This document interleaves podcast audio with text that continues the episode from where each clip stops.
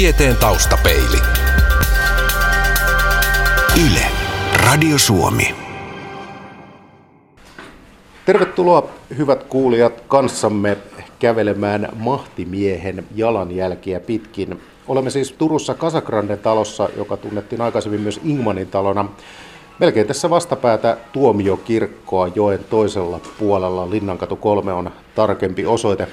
Ja tällä käynnissä olevissa kaivauksissa on löytynyt kivipohja, jota pitkin Venäjän keisari Aleksanteri ensimmäinen käveli tanssiaisiin vuonna 1809, siis sen jälkeen kun hänestä oli tullut myös Suomen valtias. Dosentti arkeologi Kari Uotila, millaista valtaa Aleksanteri käytti verrattuna tämän päivän mahtimiehiin? No varmasti huomattavasti suurempaa valtaa, koska, koska hän oli, oli sillä hetkellä yksi Euroopan suurimpia ruhtinaita ja, ja oli sen Napoleonin, so, Napoleonia vastaan suunnatun sodan oikeastaan pääarkkitehtejä, eli, eli kyllä hän oli, oli aika paljon suurempi kuin nykyiset EU-johtajat ovat. Hänellä oli ehdoton valta ja se tuli suoraan, suorastaan Jumalalta. No mistä tiedetään, että juuri tämä kiveys, jolla me seisomme, tässä on yksi, kaksi, kolme, neljä, viisi, ainakin kuusi kerrosta tuommoisen puolen metrin korkeuteen asti tästä kiveyksestä, niin mistä tiedetään, että tämä kiveys, jolla juuri seisomme, on se, millä Aleksanteri ensimmäinen käveli?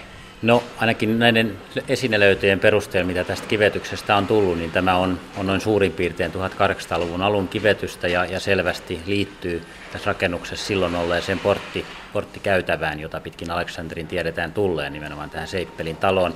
Nämä 5-6 päällä olevaa kerrosta, jotka näkyy hyvin, niin ovat kaikki uudempia ja liittyvät oikeastaan tämän rakennuksen sisätilavaiheiden lattioihin. Ja siitä, siitä voidaan päätellä, että aika lähellä ollaan ainakin sitä pintaa. Niin tuskin tuota styroksia, lattiavalu styroksia oli 1800-luvun alkupuolella. No, nämä kaivaukset kuuluvat kaupunkiarkeologian alaan ja kun kyseessä on Suomi, niin puhutaanko silloin aina ajasta, josta on olemassa kirjoitettua historiallista tietoa? No kyllä, koska meidän kaupunkijärjestelmä oikeastaan syntyy samaan aikaan, kun Suomeen tulee ensimmäiset kirjalliset lähteetkin, mutta kaupunkiarkeologia on oikeastaan sitä, että kun meillä on kovin vähän historiallisia lähteitä keskiajalta tai 1500-luvulta ihmisten arkielämästä, niin kaupunkiarkeologia tuo myöskin sinne kaikista vanhimpaan aikaan, mutta myöskin näihin uudempiin vaiheisiin, niin tätä arkipäivää ja, ja sitä, miten ihmiset ovat eläneet, koska historiallisiin lähteisiin ovat yleensä jääneet vain riitatapaukset tai perinnöt tai tämän tyyppiset asiat, ja ne ei ehkä kuvasta sitä kaikkea, mitä arkipäivään on kuulunut. Me menemme noihin löydöksiin tai löytöihin, mitä täällä on tehty, niin hieman myöhemmin. Maastossa tapahtuvasta arkeologiasta tämä eroaa siinä, että tässä on useita ihmisen vaikutuksesta syntyneitä kerroksia, kuten juuri tuossa todettiin. Jos siirrytään vähän tuonne eteenpäin, mistä tuota työn ääniä ja mekkalaa kuuluu, niin näemme kerroksia kyllä koko rahalla. Tästä on nimittäin tästä nykyisestä lattiatasosta pudotusta tuonne alas. Miten tämä nyt sanoisi? On tästä semmoinen kolmisen metriä ainakin, kolme neljä metriä, missä nuo miehet tuolla työskentelevät alhaalla. Vanhan tiililattian alla näkyy vielä ehjiä hirsiä, jotka ovat kantaneet tuota tiililattia. Mitä me näistä kerrostumista voimme kertoa? No tässä tapauksessa meillä on tosiaan oikeastaan yksi, yksi Turun vanhimpia ja parhaiten säilyneitä kivi- ja tiilirakennuksia. Meillä on tästä jäljellä tuolla maan alla osittain tuolla syvällä kahden metrin syvyydessä vielä kellarikerrokset jäljellä ja nyt näissä tutkimuksissa on tosiaan löydetty portaikko, joka yhdistää tämän kellarikerroksen tähän suurin piirtein nykyiseen tasoon, missä, missä nyt tälläkin hetkellä on kuljettu. Ja sitten me ollaan myöskin näitä muuria avatessa niin löydetty myöskin seinärakenteita, jotka jatkuvat ja kertovat siitä, että se 1500-1600-luvun talo on oikeasti vielä tänä päivänäkin näissä Kasakranen talon seinissä jäljellä. Miten yleistä se on, että, että on seinärakenteita 1500-luvulta jäljellä suomalaisessa rakennuksessa? No oikeastaan meillä on vain linnat ja kirkot, jotka ovat keskiajalta tai, tai 1500-luvulta ja sitten aivan poikkeustapauksia. Lähinnä Turusta meillä on, on tietenkin Apua alueella on, on raunioita, jotka ovat tuhoutuneet aikaisemmin, mutta pystyssä olevia taloja, niin meillä on ehkä muutama kappale Turussa, mutta ei, ei kovin montaa.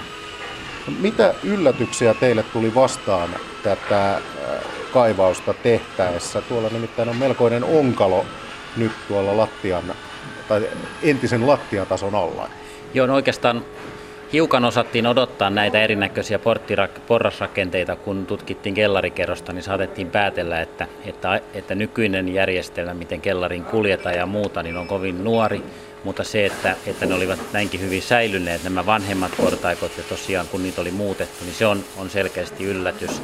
Ja, ja sitten toinen yllätys, mihin ei oltu oikeastaan osattu ajatellakaan, oli se, että, että tämän huonetilassa, jossa ei ole holvattua tilaa, mutta joka on siis rakennuksen sisäpuolta ollut jo 1500-luvulla, niin siellä on, on hyvin säilyneet kulttuurikerrokset, joista on, on huomattavan paljon mielenkiintoisia löytöjä.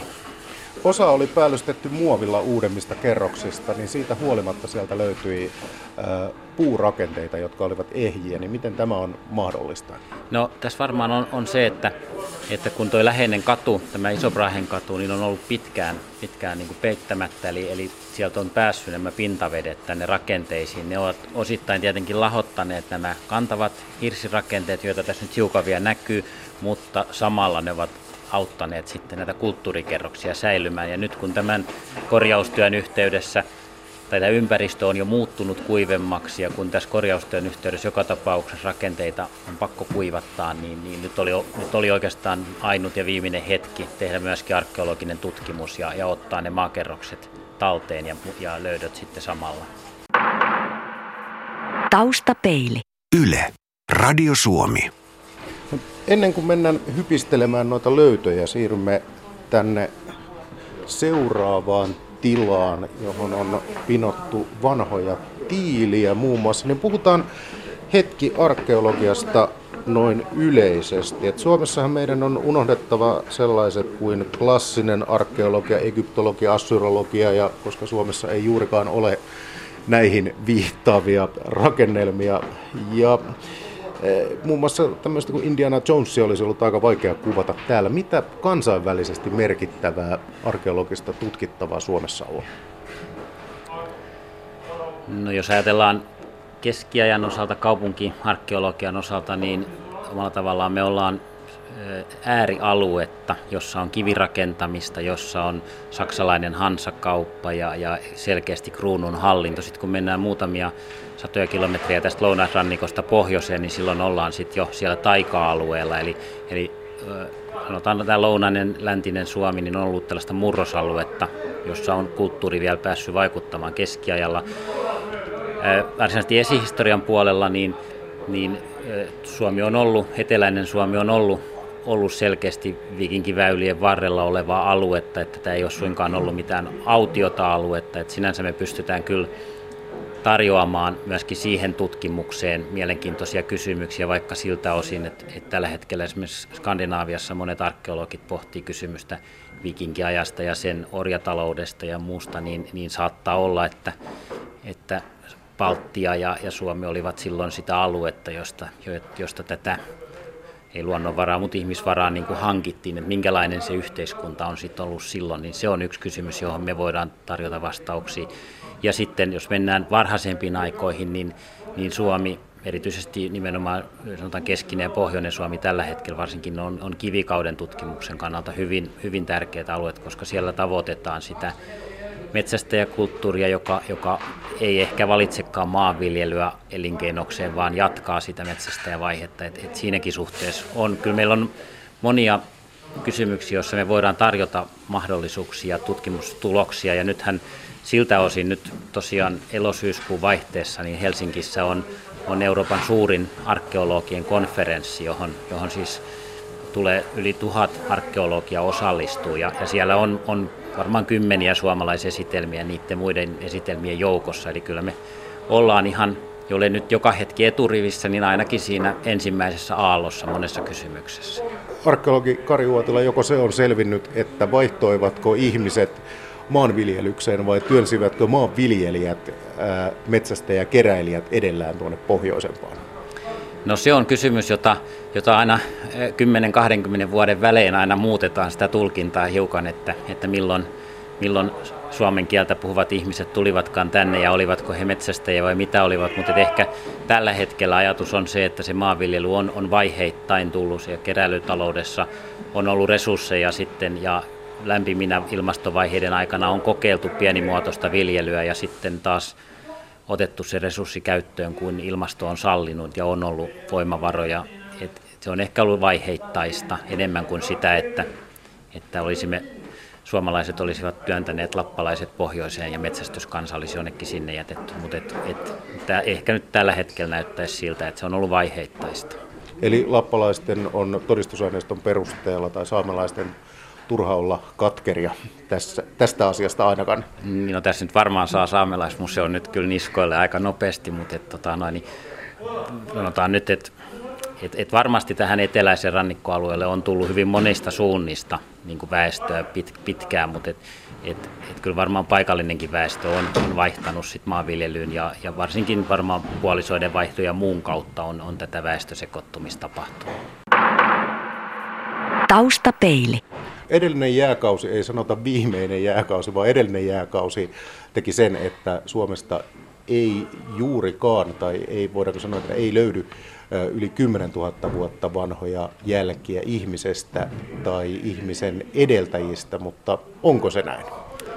No, tämä susiluola-kysymys on, on siis hyvin vaikea ja, ja itse en, en, en tosiaan sitä, siitä nyt tiedä oikeastaan sen, mitä olen, olen tutkimuksissa lukenut, että en, en ole koskaan siellä itse ollut mukana kaivamassa. Ja osa arkeologeista ja, ja eurooppalaisista tutkijoista on vakuuttuneita siitä, että nämä, nämä löytyneet kivi, kiviesinen katkelmat ja muut on, on ihmisen valmistamia ja osa on sitten taas esittänyt, että ne on, on, on ihan luonnosta satakunta tai pohjanmaalainen kiviaines lohkeaa samalla tavalla kuin ne. Että se on ehkä sellainen kysymys, jota jota varmaan vielä jatkossa suomalaisarkeologit joutuu pohtimaan, että mikä, mikä sen osalta on se havainto. Mutta kai se nyt niin periaatteessa on mahdollista, että jossakin todella optimiolosuhteissa sitä jääkautta aikaisempaa materiaalia olisi voinut sit säilyäkin. No jos siitä ollaan erimielisiä, niin me otamme sen kannan, että täällä on ollut neandertaalialaista ja kromagnon ihmistä aikaisemmin, koska on niin hauskempi ajatella. Mutta mennäänpä katsomaan sitten, mitä täällä on löydetty. Eli Ulla Moilanen, onko arkeologi oikea? Kyllä on. Mitäs täällä keltaisessa laatikossa on? No, täällä on nyt näitä löytöjä, mitä tältä alueelta on, on esiin tullut. Ja tässä on näistä ylemmistä kerroksista, missä on tietysti nuorempaa tavaraa, että mitä enemmän alaspäin mennään tuossa kaivaessa, niin sitä vanhempaa tavaraa sieltä periaatteessa tulee sitten vastaan. Ja nämä rahat, mitä täällä on, niin nämä nyt on kaikki semmoisia 1600-luvun loppupuolen rahoja. Täällä on pari kappaletta 1800-luvun venäläisiä rahoja, jos on venäläistä kirjoitusta. Ja sitten on ihan 1660-luvun ja 1670-luvun ruotsalaisia kruunuja ja äyrejä. Et aika moni näistä ajoittuu Kaarle 11 ajanjaksolla, että hänen lyöttämiään ruotsalaisia rahoja.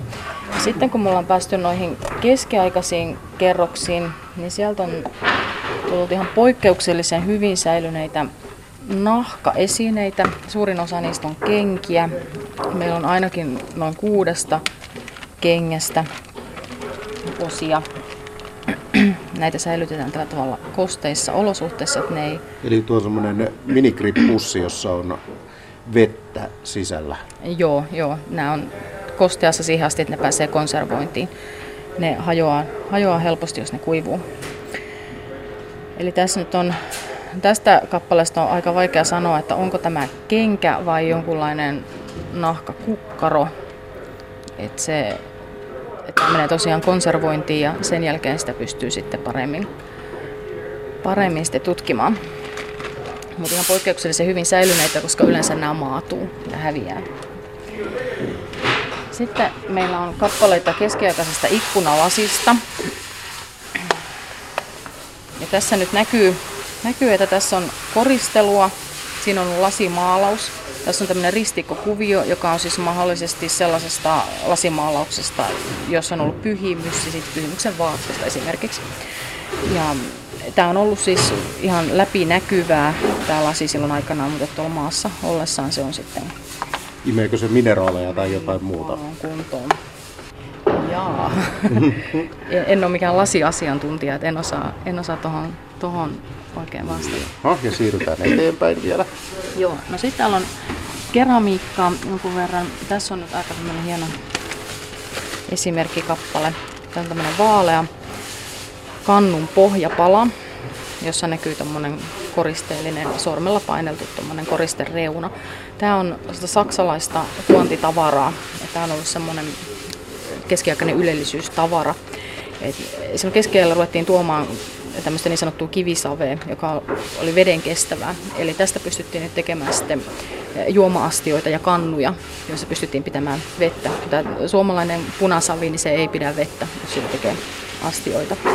Eli tästä on nyt sitten muotoiltu kannuja ja, kannuja ja juoma-astioita ja tässä on nyt semmoisen Reinin alueella valmistetun niin sanotun viinikannun pohja, pohjapala.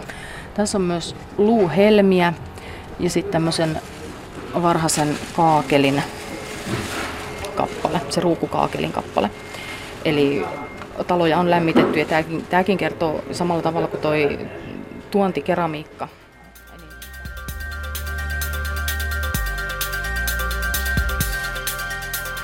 Taustapeili.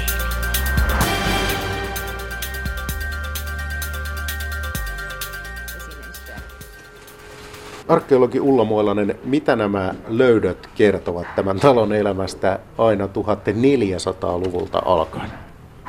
No nämä nyt eh, kertoo siitä, että tässä paikalla on ollut rakennus, joka, jossa on asunut henkilöt, jotka nyt on ollut ilmeisesti vähän semmoista keskivertoa varakkaampaa väkeä. Että heillä on ollut tuontitavaraa, heillä on ollut uudenaikainen lämmitys talossa, kaakeliuuni, juoma-astioita, todennäköisesti myös viiniä, viinilaseja ja tämmöistä statusesineistöä.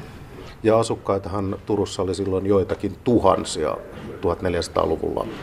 Noin pari tuhatta. Tämä on ollut aika suuri kaupunki siihen keskiaikaiseen tai keskiaikaisella mittapuulla aika suuri kaupunki. Dosentti arkeologi Kari Uotila, Museoviraston tilaston mukaan tänä vuonna on 53 tällaista tutkimuslupaa myönnetty ja niistä joka viides noin on myönnetty yritykselle, joka tekee näitä kaivauksia. Eli miksi yritykset, kuten sinun muuritutkimus KY, ovat tulleet mukaan museoiden, yliopistojen ja museoviraston lisäksi kaivauksia tekemään? No oikeastaan nythän viimeisimmän, viimeisin, mikä on tietenkin vaikuttaa, niin on tämä, että, että kaivauksia voida, voivat suorittaa myöskin näiden museoiden lisäksi niin yksityiset toimijat, mutta oikeastaan esimerkiksi tämä muuritutkimuskoivu on, on tehnyt arkeologisia kaivauksia lähes 20 vuotta ja toinen suomalainen tämmöinen pidempi yritys, Mikroliitti, on tehnyt varmaan arkeologisia tutkimuksia jo yli 20 vuotta. Eli me ollaan aika pitkä alalla toimittu. Sen lisäksi on, on muutamia nyt juuri nuorempia yrityksiä, jotka on myöskin sitten perustettu nimenomaan tämän takia, että arkeologisia kaivauksia voivat kunnat ja muut tilaajat kilpailuttaa tänä päivänä ja sitten valita, valita näiden yritysten tai toimijoiden joukosta, jotka täyttävät kriteerit, eli tekevät raporttinsa valmiiksi ja suorittavat arkeologiset kaivaukset, kuten ne kuuluvat museoviraston ohjeiden mukaan suorittaa. Mutta yksityisyys on tullut tällekin alalle. Ehkä se on, on tai yrittäjänä tietenkin näen, että se on hyvä asia, mutta tietenkin se tuo mukanaan myöskin haasteita, koska, koska ja, ja varmaan aika monessa tapauksessa tämä ei ole yritystoimintaa, josta voitot olisi ainakaan rahallisia voittoja, vaan ne on ehkä enemmän sitten mahdollisuus löytää jotakin hienoa ja olla mukana siinä arkeologisessa tutkimuksessa. Ja olisiko tämä kaivaus toteutunut, mikäli kyseessä ei olisi yritys ja ikään kuin yksityinen raha, jolla tämä tehdään? No yksityistä rahaa ilman muuta tässä tarvitaan, mutta tässä oli tilanne heinäkuun puolessa välissä se, kun tästä keskusteltiin, että Turussa museokeskuksella oli, oli muita kaivaushankkeita, ja sen takia me tultiin tähän. Et meilläkin on, on muita, oli käynnissä, mutta me pystyttiin tuomaan tähän meidän tutkimusryhmään nopeammalla aikataululla, kun museokeskus olisi sitten tällä kertaa ehtinyt. Et se oli, oli tässä tapauksessa syynä, mutta et meillä on, on muutamia muita kohteita, joissa me ollaan vuo, esimerkiksi Naantalin seurakunnassa kirkon alueella on tehty kaikki tutkimukset jo 90-luvulta lähtien, eli meillä on pitkäaikaisia asiakkaita, kenen kanssa tehdään vuodesta toiseen tai Raumalla. Ne on tehty kaivauksia nyt muutama vuosi. Että nämä on aika pitkiä asiakassuhteita, joita on syntynyt sitten ja sitten asiakkaat kysyy meiltä sitä mahdollisuutta. Taustapeili. Yle. Radio Suomi. Niin, no julkinen huomio kiinnittyy usein juuri esinelöytöihin, kuten rahoihin, champagnepulloihin ja liitupiippuihin tai meripihkan palasiin, mutta arkeologit ovat äh, itse asiassa erittäin kiinnostuneita muinaisista tunkijoista ja käymälöistä. Ja tässä vaikuttaa vähän siltä, että enemmän kuin nuo rahat, niin innostusta herättää ää, lasin sirpaleet jostain tuolta 1400-1500-luvulta. Ää, äh, mitä tämä ristiriita kertoo arkeologian luonteesta ikään kuin tieteenä, Kari Vuotila? No oikeastaan ne tunkiot tai jätekasat ovat tietenkin sen takia meille, meille hyviä, että sinne on, on parhaiten silloin aikanaan kertynyt sitä, sitä, mitä ihmiset ovat käyttäneet arkiaskareissaan niitä esineitä ja sitten toisaalta myöskin kertovat, että se on oikeastaan paras paikka maakerrosten takia, missä ne ovat säilyneet sit myöskin tähän päivään. Et, et sen takia ne ovat meille hyviä paikkoja. Ja, ja rahat ovat kuitenkin hyvin useasti aika harvinaisia löytöryhmiä, että niitä tulee, että jos ajattelee vaikka tässä kohteessa, että meillä on esineistöä aina 1400-luvulta asti, mutta rahat ovat vasta 200-300 vuotta myöhempiä, niin me ei, ei rahojen avulla saada kokonaiskuvaa, mutta esineistön avulla pyr, pyr, saadaan huomattavasti parempi kuva. Mutta kyllähän tietenkin nämä tunkiot on yksi osa, osa mitä me tutkitaan, mutta et, et tässäkin tapauksessa me myöskin tutkitaan näitä, näitä kivi, kivirakenteita ja, ja tiiliportaita ja kaikkea muuta vastaavaa. Eli, eli sinänsä se ei ole pelkästään tunkioiden tutkimusta, vaan se on myöskin rakennusten tutkimista ja katupintojen tutkimista ja, ja sen tyyppistä toimintaa. No, mikä on se syvin tavoite, mikä arkeologilla on tällaisen tutkimuksen jälkeen? Mihin, mikä, on, mikä olisi se niin sanottu jackpot? Se on aika, se onkin aika, aika hyvä kysymys. No ehkä, ehkä omalta osaltaan niin kuin lisätä sitä, sitä tietoa menneisyyden elämästä ja kertoa siitä, että miten, miten aikanaan on, on erinäköistä haasteista selvitty, miten vaikka Turun palon jälkeen on kuitenkin kaupunki rakennettu uudelleen ja miten vaikka keskiajan ilmastokriisit ovat vaikuttaneet sen ajan maanviljelyyn ja muu vastaava, miten me nähdään se arkeologisaineisto. Eli, eli ehkä sitä tietoa, että, että jos tuntuu, että tänä päivänä Kreikan irtaantuminen eurosta on kaiken loppu, niin ehkä arkeologia antaa siihen hiukan avuja, että et, et on aikaisemminkin ollut jonkun kokoisia kriisejä ja kuitenkin me ainakin ollaan nyt vielä tässä. Et se on ehkä semmoinen suurempi. Ja toinen, mikä arkeologiassa on tietenkin, on aina se, että et meille on hyvin tärkeää aina miettiä ensin se, että onko meidän pakko tutkia kohde vai voidaanko me siirtää se tulevaisuuteen. Siinä uskossa tietenkin, että tulevaisuudessa on sitten myöskin arkeologeja ja menneisyydestä kiinnostuneita ihmisiä. Me ollaan niin kuin siinä suhteessa siirretään jotakin aikakapselia meidän kautta sitten seuraaville myöskin. Ne on ehkä, ehkä nyt jos pikaisesti pitää nyt ajatella, niin on kaksi sellaista olennaista asiaa.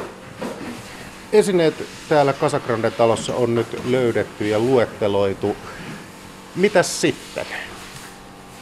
No oikeastaan tämä kaivaus on nyt vasta tässä ollut niin alkuvaiheessa, että se on nyt vielä ehditty, ehditty, mutta toki arkeologisen tutkimukseen aina kuuluu se, että aineisto tietenkin saadaan raportoitua, mutta sen lisäksi on ainakin tässä viime aikoina aika monta kertaa nyt onnistuttu saamaan sitten myöskin julkaisun, joko, joko sähköisen julkaisun tai painetun kirjan muotoon näitä tutkimustuloksia. Ja, ja sitten tietenkin pyritään kertomaan näistä myöskin suurelle yleisölle, kun, kun on ensin saatu näitä kohteita valmiiksi, mutta siltä osin varmaan tässä nyt on on rakennuksessa on nyt suunnitelmia myöskin, sit, myöskin ehkä jatkon osalta.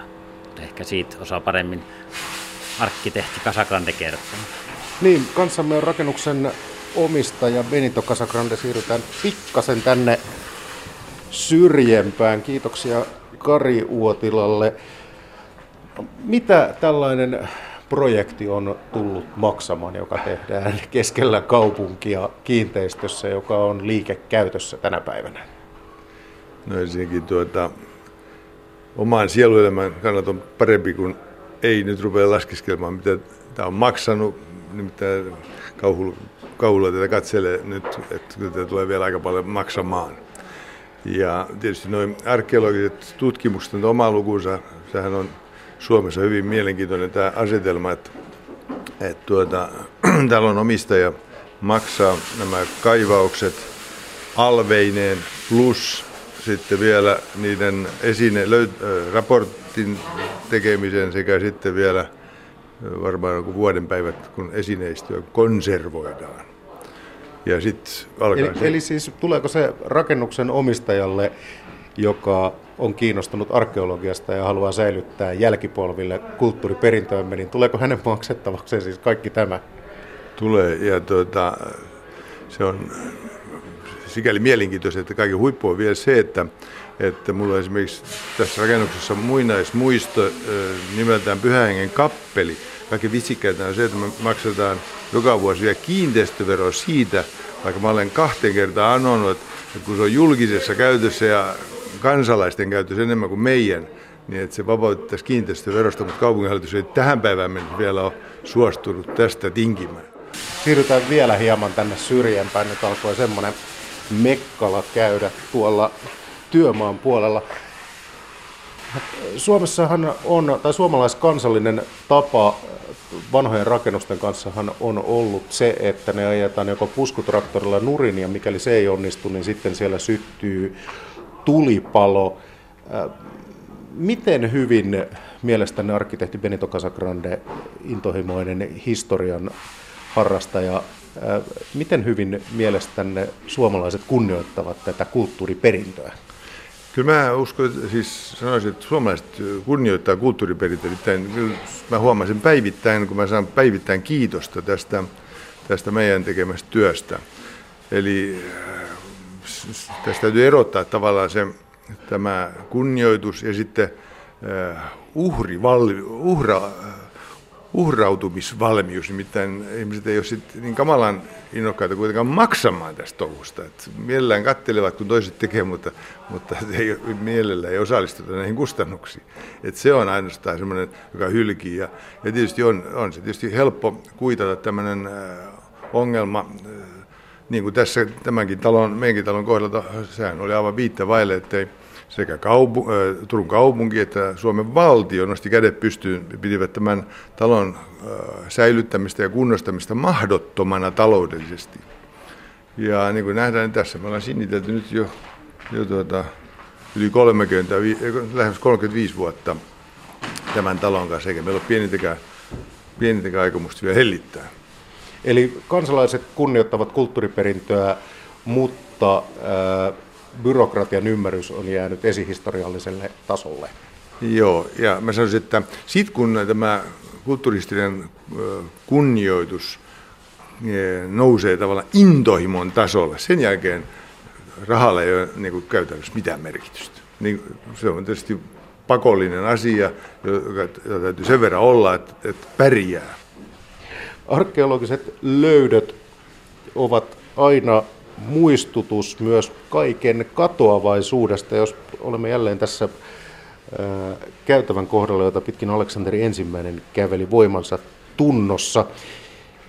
Ja sitten minä aika hävitti hänet, hävitti hänet ja koko keisari-instituution Benito Casagrande, rakennuksen omistaja. Mitä Aleksanteri ensimmäinen miettisi nyt, jos hän seisoisi kanssamme tässä? Kyllä hän oli, hu, olisi huuli ympyskäisenä monesta asiasta, mutta ehkä kaikkein ihmeellisimpänä pitäisi sitä, että tosiaan toi hänen tepasteleva porttikäytävä edellä olemassa pintoineen. Taustapeili. Yle. Radio Suomi.